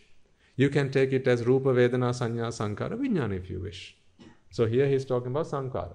Oh, actually, you know, he's talking about Dhamma, right? Not, not only Sankhara, he's talking about everything. Because some people question, you know, why is this Sankhara, this Sankhara, and this is Dhamma all of a sudden? Did the Buddha forget what he was talking about halfway through? No, what he's saying is all of Dhamma, all Dhamma that you can either take again Sabba as being all, or you can take it as whatever you think leads to this self. But really, it's what leads to dukkha. It is ignorance of that that makes you think that it is atta. Right? If you're ignorant, you'll think that it is atta, meaning separable. So rupa is separable, Vedana is separable, Sanya is separable, Sankhara separable, Vijnana separable. Right? And there are different, so, you know, when we see one person and another person, right, that is again Nama and Rupa, right? Rupa Vedana Sanya Sankhara Vijnana. Another person is Rupa Vedana Sanya Sankhara Vijnana. In absolute terms, this is all there is. But you separate them, don't you? This is Chris, that is John. Where did that come from? Chris is not in the Rupa, it's not in the Vedana, it's not in the Sanya, it is not in the Sankhara, it's not in the Vijnana. But, and John? No, either. So, but why do you sense that they are two different individuals, two different entities? Because you got your colored glasses on. Meaning, you feel that you are a separate individual, you are separate from everyone else, you are a separate entity, and now through those lenses you project unto the outside world. And now all combinations of Nama Rupa, all aggregates of Nama Rupa, you personify them. You make entities out of them. You, you, you do God's work, really. You are the creator. you create something that does not exist. You become God. That's what happens. You create entities, you create individuals, you create sentient beings. There, is, there are no sentient beings in this world. All there is are nama, rupa, and defilements because of ignorance and attachment. It is your sentientness or your, your beingness that makes you project beingness to other aggregates of nama and rupa. This is what the Buddha is explaining here. And it all happens because you don't you are because of people's lack of understanding of anatta. So therefore he finally says, Sabbe Dhamma Anattati. Yada Panyaya Pasati. For one who sees that through insight. What is this insight again? Anicca, Dukkha, and Anatta. For one who sees that through insight, Atta Nibbindati. That in itself is their freedom from this dukkha he talks of. Ata nibbindati. This is the dukkha, not the 11 great fires. Because you don't need to deal with the 11 great fires once you've dealt with this. Ata nibbindati dukkha esamaggo visuddhya. That is the only path to liberation or purification. This is the Visuddhi Magga. See how clear his teaching is? You just need the key to unlock it, to make sense of what he's trying to say. That is why, you know, I mean, the Tripitaka will tell you sabbe dukkha, sabbe sankhara aniccati, sabbe sankhara dukkhati, sabbe dhamma anattati, yada panyaya pasati, yata nibbidi dukkho is a maggo visuddhya. But to put meaning and essence into it, you need the association of the Mahasangha. That's why the Buddha, Dhamma, and the Sangha, the noble triple gem, must always thrive. They must always prevail. You can't simply have the Dhamma and try to achieve, try to become Buddha. You need the Sangha to help you do that. And Sangha is not this one person I'm talking about. Sangha is true love that I spoke of a moment ago. That is true love. Metta, Karuna, Mudita, and Upeksha. How does one achieve that? When they understand this. See, think for a moment, folks. Remember that checklist we had, we talked about earlier? Huh? The contract of dirty love, right? Why do you think this exists? Hmm? Why, why, why are people so, so, so, so, so obsessed about making sure that, you know, because this is how they define their happiness, isn't it? Provided I have a series of checklists which have which can all be ticked, I'm a happy man, is what people would say. What they're essentially saying is, Sabbe Sankhara Nichati. Sabbe Sankhara Sukhati. Sabbe Dhamma Attati. Hmm? I, I can't complete the rest of it because there is no panya in that. So when is sukha? When if, if you think that this self is sukha, right? This or, or, or pleasure, this is this is a pleasurable sensation. This being a self is the best thing there is there is to be. Now, what you want to do is satisfy that self as much as you possibly can. Just imagine, you know, if ever you got a say a rash or a cancer on you know skin cancer. Just imagine that, right? And you didn't know it was cancer. Imagine that you know, if you had a, you had a cancer on your arm, and you thought that you know it's a, it's it's it's a decoration that no one else has, only I have it. It's it's like a, a you know it's something that helps you to stand out of the crowd. Now you'd walk around showing it to everyone and say, "See, look at what I've got. You haven't got it, have you?" Now you will do everything in your power to protect it. See, you protect your cancer. That's what people are doing right now. When they don't realize that this is a cancer, when they don't realize that dukkha is a problem, that this dukkha is what brings you the 11 great fires, when people don't realize that, the very thing that brings them suffering, they try to protect. Oh God. See, when you protect your own suffering, how can you be freed? When you're the guardian, huh? when you're the guardian of your own suffering, how can you be freed? One of our Swaminathasis recently gave a wonderful simile. He said, If a man had a bottle of poison in his hand and he wants to drink it, and he holds a gun in his other hand, and he says, Come close and I'll shoot. How do you save that man? He wants to drink it. He doesn't know this is poison. He feels that anyone approaching him is a threat, someone who's come to take his ambrosia from him. He, that's what he thinks it is. This is poison. And he holds a gun, says, Come uh, one step closer, and I'm going to pull the trigger. But what is it really in his hand? poison. The moment that touches his tongue, it will only cause him destruction and death. See? This is what happens when you think dukkha is self. You know why people don't like to come to the monastery to listen to the sermons? there are people like that. Would you believe it, sir? There are people who don't want to come to the monastery because they say, they say when we talk to you, you know, you are going to stop us from being reborn.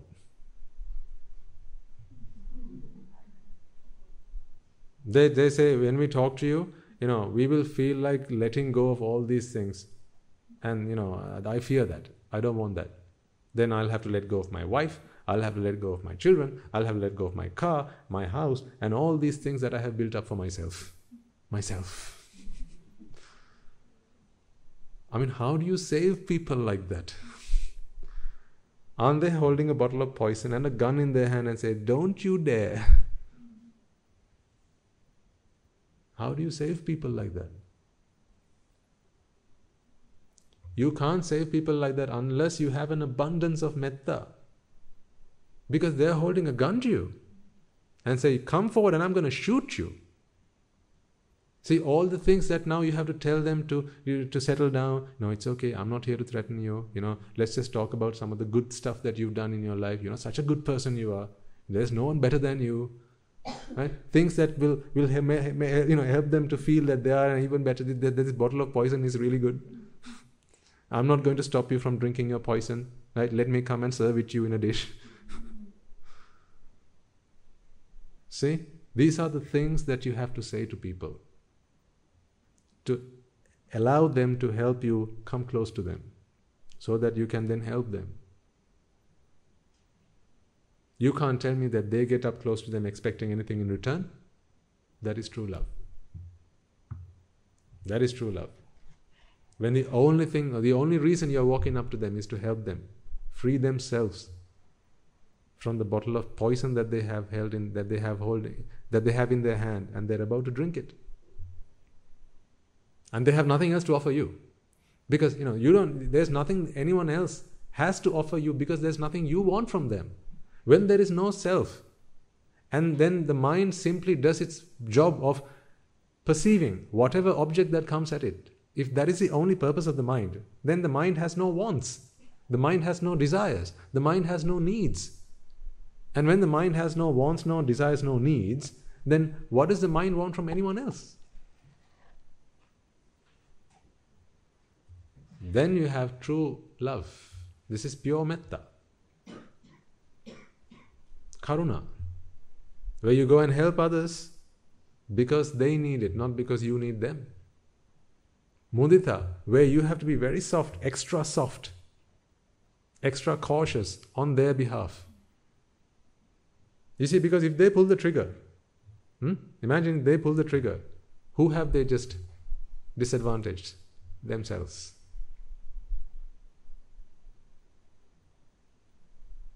You say a doctor is coming up to you and he's a, he's a surgeon, okay? He has a knife in his hand because he has to cut you open to get the stuff out of you. Imagine that you have a big, huge bulge in your tummy and it's going to burst any moment. Right? The only way to save your life is to cut it open and take it out before it bursts. You know, like an appendicitis. now you see the doctor, a surgeon with a with a knife in his hand, and you feel that you are threatened by the doctor because he's coming to cut you up, and say you cut him before he cuts you. Imagine you have a dagger in your hand and you cut his hand the hand that is about to save you. Who have you just disadvantaged? Yourself. That is why mudita is so important. Not because the surgeon wants to save his hand, because he doesn't, he no longer has the, the appendicitis. His teacher did it for him. His doctor did it for him. He took it out and now he's free. Now he walks around trying to help other people. But he knows that if this person cuts my hand off, I will no longer be able to help him. So, therefore, to be able to help this poor person, he tries to not you know, make this person angry, not try to tease him. Just try to casually, very carefully, you know, try to cajole him into allowing this person to go and go and treat him. That is mudita. I, I don't know where there is more love than in the sasana. This is mudita. Sometimes people will come and shout at you. They'll come and you know say all sorts of things, all sorts of accusations. We won't fight back, we don't retaliate because we know that one day he will need my help. So therefore we say we are sorry. I'm really sorry if it upset you. I'm really sorry if it offended you. We know that is not what we intended. Not because we have anything to gain from them. But if we upset them now, they'll go away never to come back. We want them to come back so that we can help them. So this is true love. Expecting nothing in return. Absolutely nothing in return. Because what we need has already been accomplished. So if already it has been accomplished, then what do we need from someone else? This is the nature of the Mahasangha, and I want you to be members of that Sangha. Because Bhikkhu, Bhikkhuni, Upasaka, and Upasika, you're all members of the Sangha. So in, in all of your relationships, in all of your connections with others, Ask yourself are you someone who gives away dirty love or are you someone who gives pure love? Are you a source of metta? Are you a source of karuna? Are you a source of mudita? Are you a source of upeksha?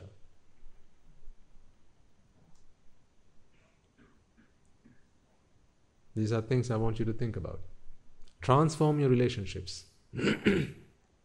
while you're still out there, transform your relationships. Become Sangha wherever you are. For some of you, it may not be possible or achievable in this lifetime to don a robe or become maybe an anagarika. Who knows? But you can still be a member of the Sangha by being a source, a, a fountain of metta, karuna, mudita, and upeksha. And I've, what I've tried to explain to you today is how you can get there and what true metta really is.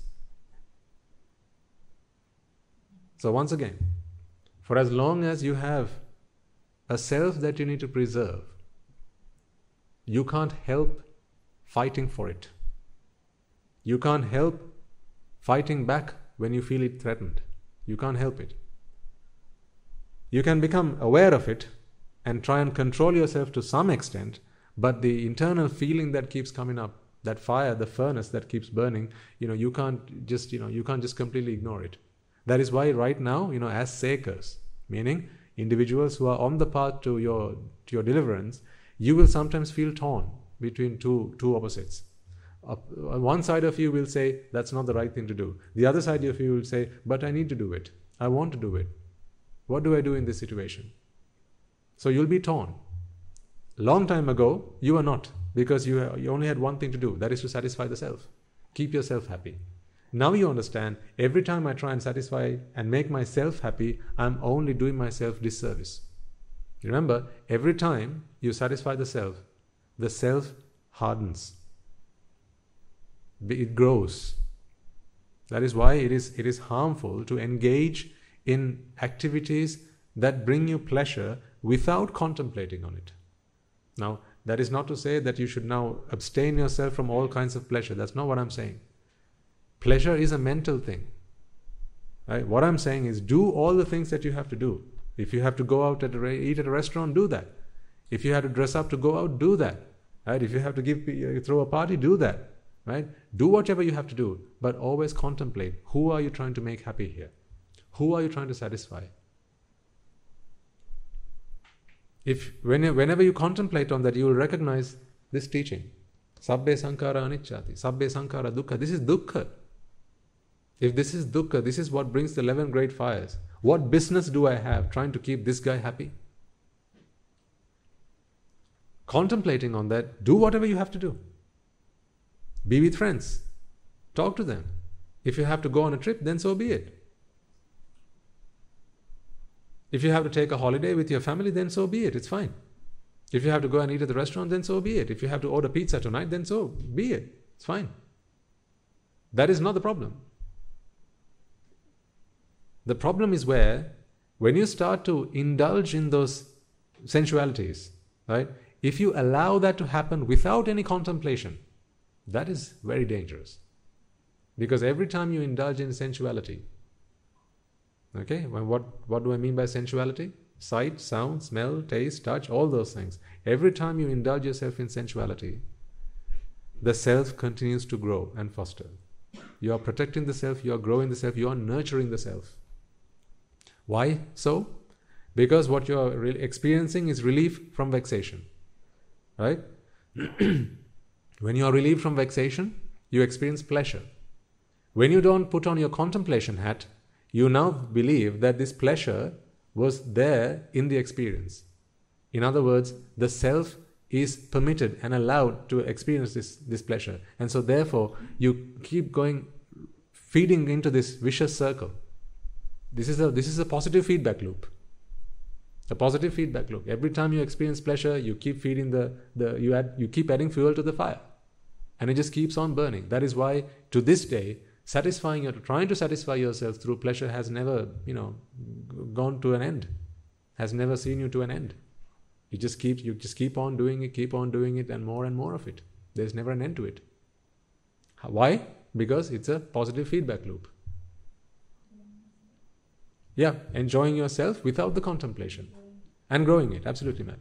Yeah, and growing it. So just because you've listened to this sermon today doesn't mean when you go home and you have that ice cream, you're not going to feel you're not going to feel pleasure. It's okay. You will feel the pleasure. That's fine. What I want you to do is contemplate on what's really going on. Reflect on this. Reflect on the fact that this is, an, is this a separation that I'm experiencing right now? To me, there are some tastes that are more pleasurable than other tastes. Why so? Because there's a, I sense a self that is separate from all things, and that self has separated tastes in this world. There are some tastes that are pleasurable, delicious, and there are some tastes that are not delicious not separate, not, not pleasurable. This is all a projection of your separation or dukkha. And then what do you do next? You contemplate on the truth. Sabbe dhamma anattati. Rupa, Vedana, Sanya, Sankhara, Vijnana is what is really happening right now. Sight, sound, smell, taste, touch is what is really going on right now. They can't be separated. They're all part of the same stuff. It's all the same energy. They cannot be separated. That contemplation leads to what? Yada panyaya pasati. Now you see it insightfully. At that moment, ata nibbindati dukkhe.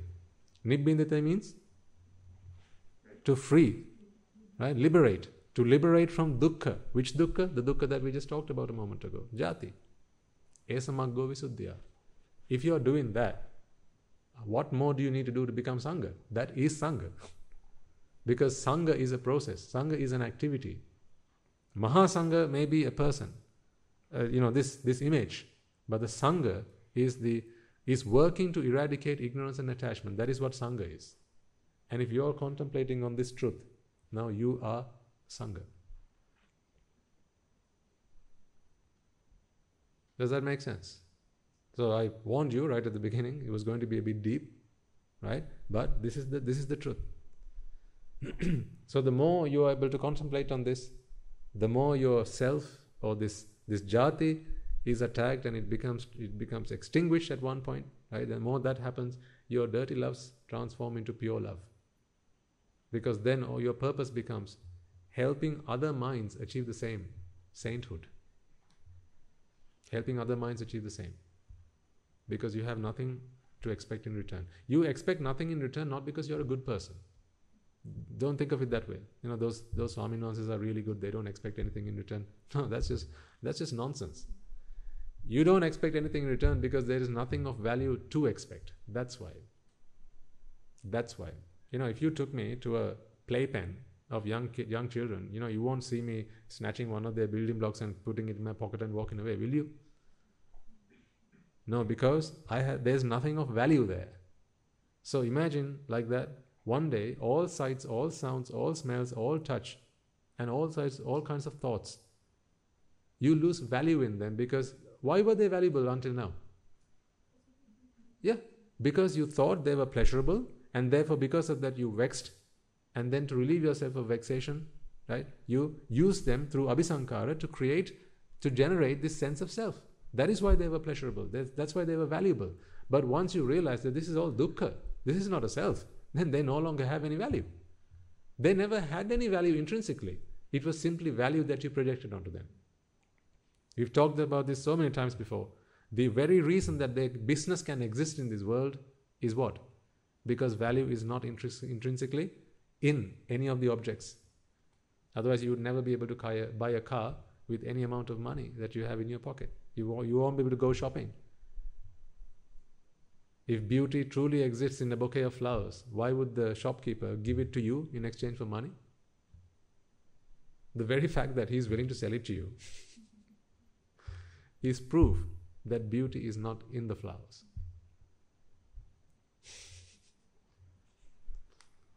The very fact that he is willing to give it to you. Hmm? A girl likes to hold a guy's hand, and a guy likes to hold a girl's hand. If that is so pleasurable, why doesn't the girl walk around holding her two hands like this? Hmm? Why does she want to hold the guy's hand? Does she see the guy walking around like this, holding his own hand? No, why? Because that is in itself is proof, is it not, that this is not pleasurable. But why don't we see that? Because we are too blind. Or we are fast asleep. So do what? Wake up. All right, before we conclude, I want to show you a short video clip. we have been so fortunate to be able to take the Dhamma far and wide. and I'm sure you will know that recently one of our high ordained monks, uh, Venerable Dasa Thero, he went on a tour, not tour tour, but a Dhamma tour, to take the Dhamma to the Australian community. So he's been there for three months now. He'll be returning shortly. And I asked uh, one of Anagarika Mahatyas who went with him to send us a short video of what they got up to while they were there. I'm really pleased about what they have managed to do during their short but very productive time there.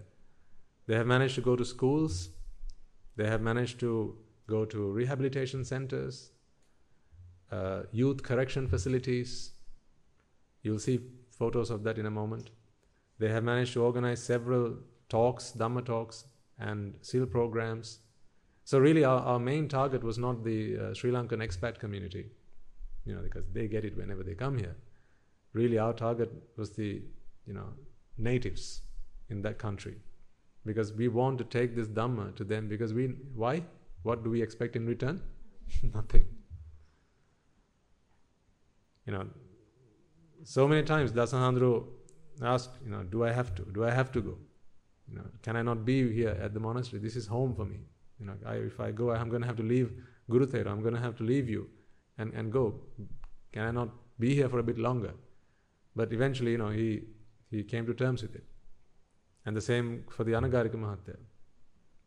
He's still an Anagarika, still training to, you know, understand what this is, our, our, our, our ecosystem here, our, our culture here, and, and so on. But, you know, we felt that he was prepared for the, for the job.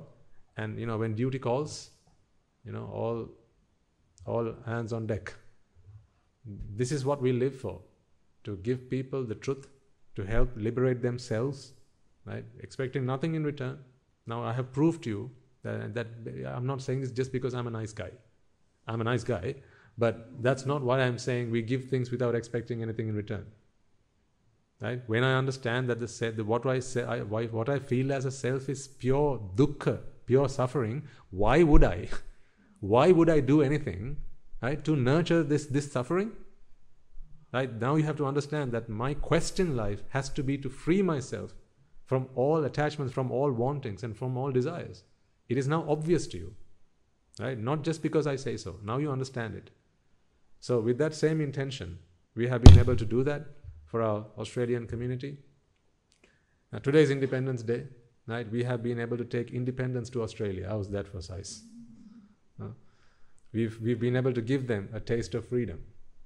And they have asked for programs in the future, and they have, he has received several invitations, particularly from rehab centers and particularly the youth. I, I think drugs is a big problem now, uh, not just in Sri Lanka, but in lots of parts of the world. And I think Australia has taken a big hit. So, you know, once our rehabilitation center is up, you know, our plans are to make, you know, those facilities available to them as well. Because they're all, you know, just as human as we are. Under the skin, you know, we are all red in blood. We're all the same people. And we're all, after all, just minds all deserving of the Buddha's Dhamma for freedom. We all deserve the Buddha. Buddha belongs to all of us, doesn't he? He doesn't just belong to Buddhists. Jesus doesn't belong to Christians. Jesus belongs to everyone. The Buddha belongs to everyone. The truth belongs to everyone. Because the truth is here for all minds to be freed. So I want to show you a short video clip of his escapade in Australia. The one disappointment that he had was to this day, he's not seen a single kangaroo.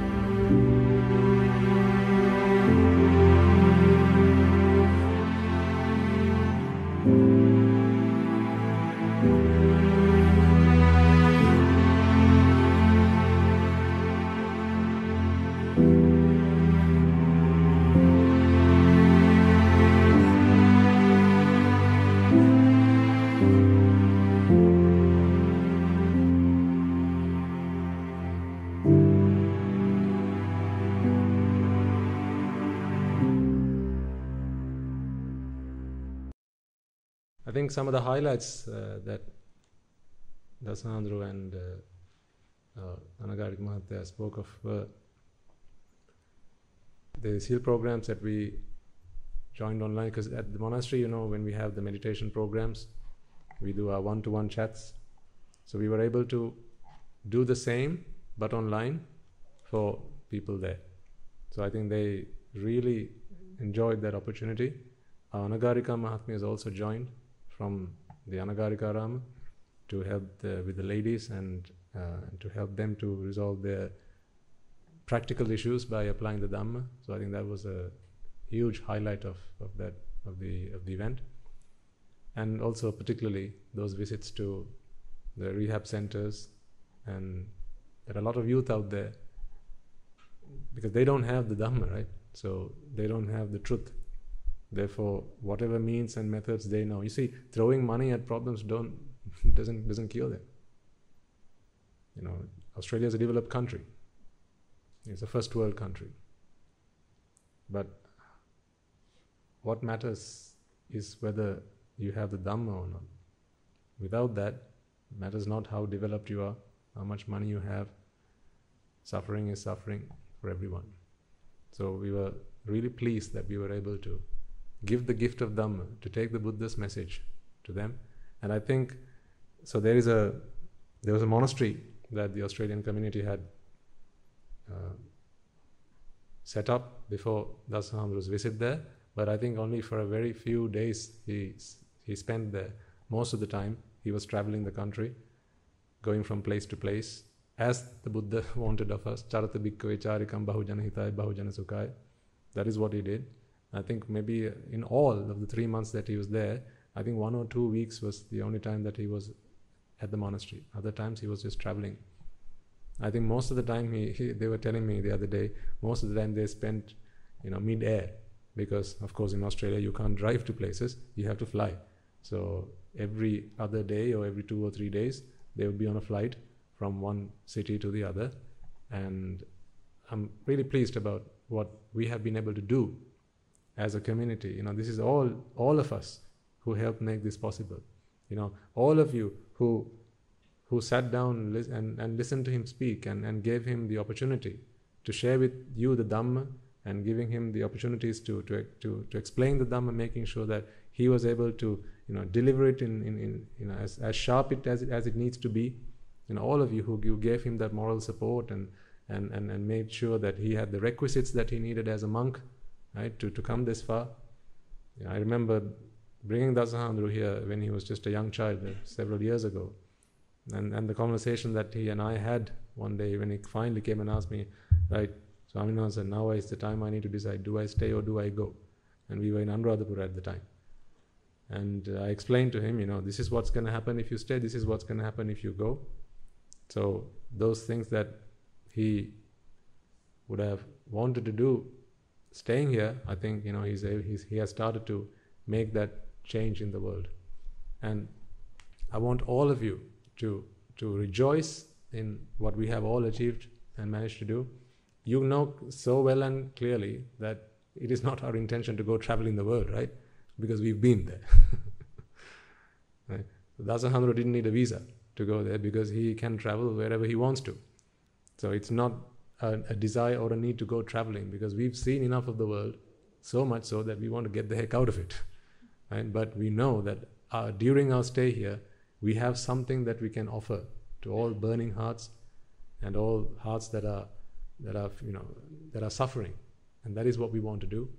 And you have all been, you've all played a key part in making that happen. So I think the blessings of all that is yours as much as it is his, as well as the Anagarika Mahatya who went with him.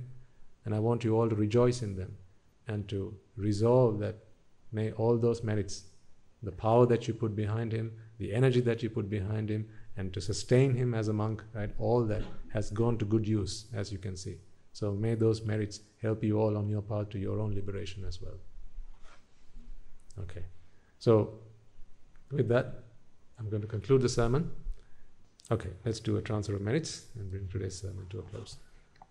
First and foremost, let us take a moment to transfer the merits that we have all acquired by making offerings to the infinite virtues of the Noble Triple Gem, chanting Pirit, listening to the Dhamma, and engaging in various meritorious deeds today.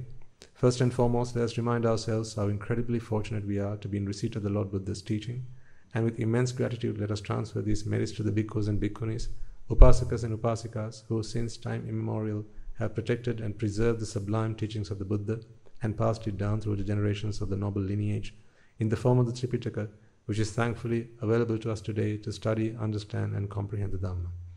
Let us transfer the merits we have acquired to all members of the Mahasangha present throughout the world, including the chief prelates of all of the chapters who have dedicated their lives to the noble path and have committed themselves towards the betterment of all sentient beings.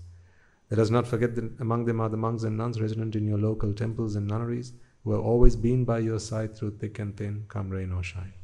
Let us transfer the merits we have all acquired today to Guru Swami Nuhanse as well as all the teachers resident at the monastery, the Anagarikas and Anagarikas attached to the monastery. Let us take a moment to transfer these merits and express our gratitude to those who make great efforts to disseminate the teachings of the Buddha, be that by transliterating these talks, sharing them out with others, or inviting others to join them. And may, through the power of these merits, if any of them have been born in the woeful planes, they redeem themselves and be born in the blissful planes. May they abstain from the unmeritorious deeds, fulfill the meritorious deeds, fulfill the noble eightfold path, and may they all attain the supreme bliss of Nibbana. Sadhu, sadhu, sadhu. Let us take a moment to transfer the merits we have acquired to our devotees, friends of the monastery, who, for the sake of merits, continue to sustain the Mahasangha.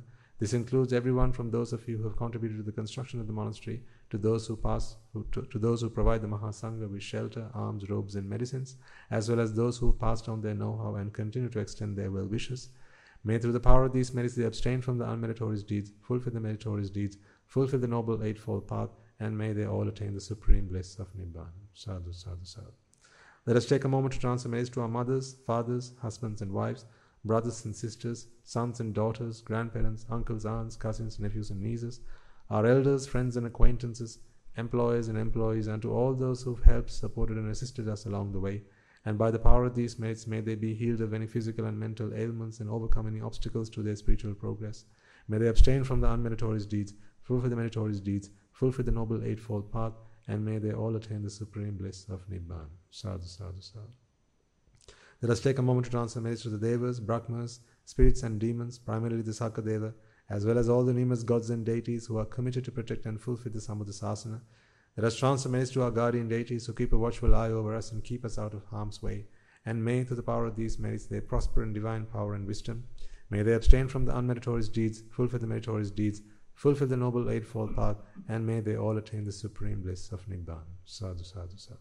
Let us take a moment to transfer merits to our ancestors who have predeceased us and to all those who have been families, friends, and acquaintances in this infinitely long journey in samsara, and to those who have helped, supported, and assisted us along the way.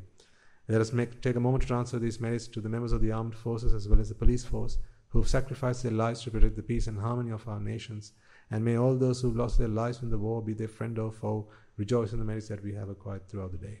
Let us transfer merits to all those who lost their lives in the natural calamities such as the tsunamis, earthquakes, landslides, pandemics, forest fires, blizzards, and so on, reminding ourselves that among them will be those who have been friends and family to us in this long journey in samsara. Let us take a moment to transfer these merits to them, and may, through the power of these merits, if any of them have been born in the woeful planes, they redeem themselves and be born in the blissful plane. May they abstain from the unmeritorious deeds, fulfill the meritorious deeds, fulfill the noble eightfold path, and may they all attain the supreme bliss of Nibbana. Sadhu, sadhu, sadhu. Let us all resolve that may, through the power and blessings of all the merits we have acquired throughout the day, we be able to witness the advent of many hundreds of thousands of arahants on this blessed land.